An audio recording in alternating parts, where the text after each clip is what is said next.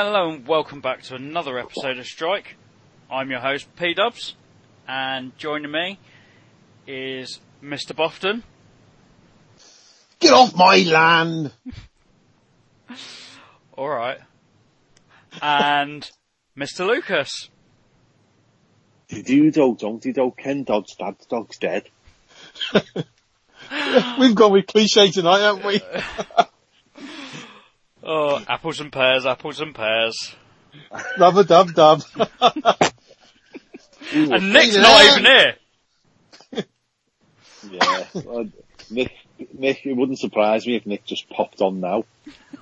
That's his normal trick, isn't it? Just hiding in the background. Yeah, like I a swear half the time he's listened to the whole episode Yeah. and just he's a waits for us to mention him. He's literally wearing his Boston outfit. He's got fake tattoos drawn on his arms that he's coloured in crayons. And he sits there and waits and then at 54 minutes he just butts in. And then the episode car crashes and becomes four hours long. Uh, isn't that a, a you. normal dad episode? Yeah, definitely.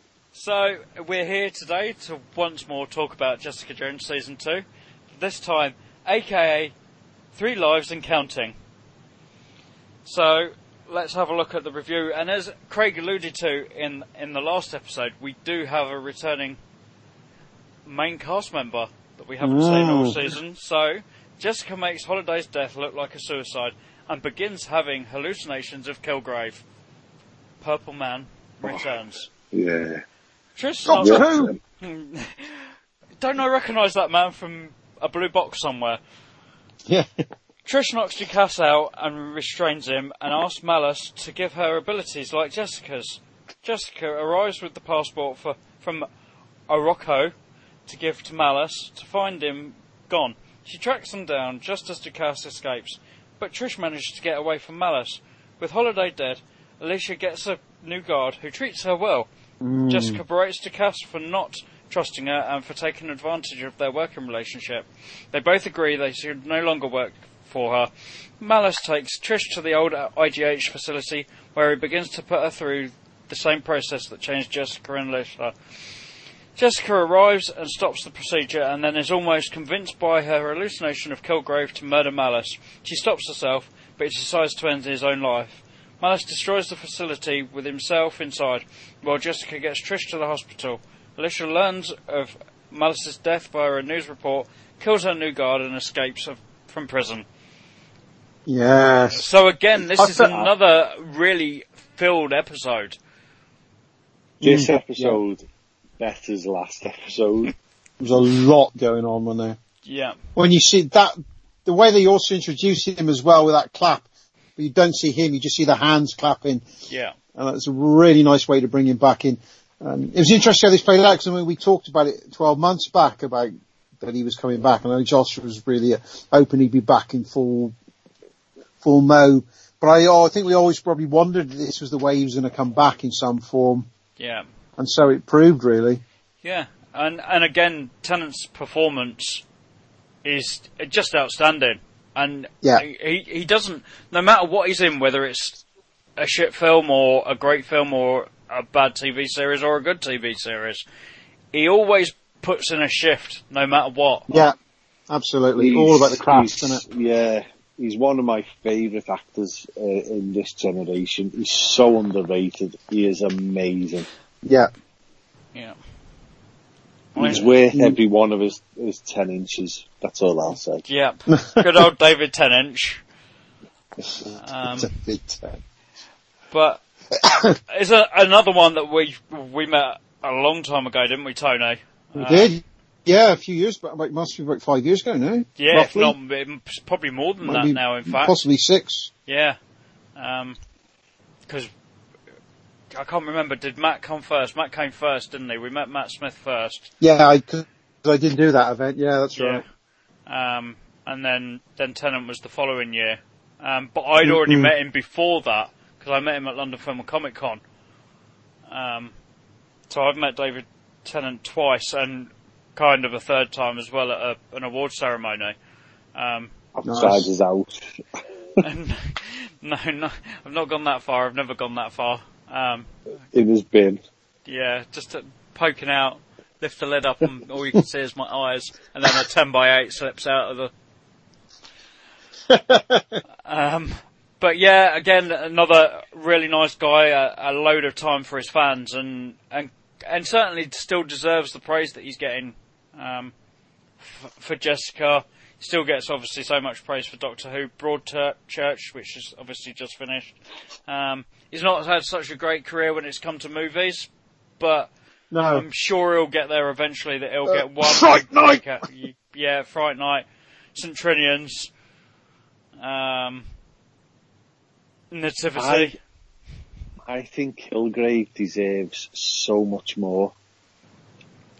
Yeah, Uh, and considering he was really her only villain in the comics as well, it did seem like a, a really quick one season wonder and we'll kill him off. Mm. So, why can't we have the Kilgrave se- series where it's from the point of view of a villain? Do you know what I mean? That would be amazing. That is the the So one route that Marvel haven't gone, isn't it? That they haven't decided to to pick one of the, the more villainous characters, even for a film or a, a series.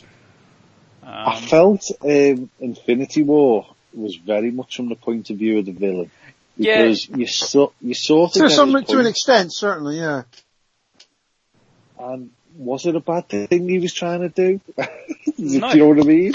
No, and it, I'm it's sort of on his side a little Yeah, uh, the, the one character I think we probably could have looked at and gone, well, they could have actually had a film, and we've we've kind of bought into their point of view, and that's that's Loki.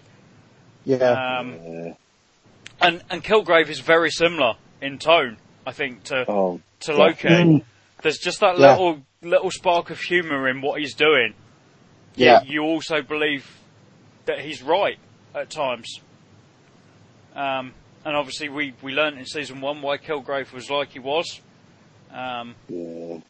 and you kind of felt sorry for him. Mm. You don't condone what he does, but you can understand why he does it. Mm. Um, Yeah. so yeah, definitely I it was great to have him What back. What an amazing um, superpower. It's, it's potentially the best superpower you can have. yeah. Just Well, yeah, because you don't actually have to do anything with it, really.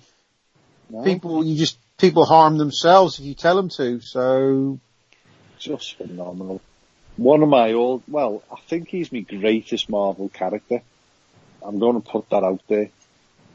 Yeah, he, he's definitely my favourite of, of the, the Netflix villains. I, I put him above Kingpin for me. Yeah, definitely. And I love Kingpin. Yeah, and, that was a great setup for your your first first series like that. The Kingpin was great, but ju- there was just something about that that whole performance um, that kind of sells it. So uh, the, the other uh, big big point uh, at this is uh, Trish is obviously trying to undergo um, the same treatments that Jessica went through to to kind of give her the powers and kind of use them in a different way. I think, um, which we're gonna we're gonna find out more of in season three. Um, yeah. next year we'll we'll see a bit more of that, and and that kind of kicks off the rest of the the, the last couple of episodes. Um,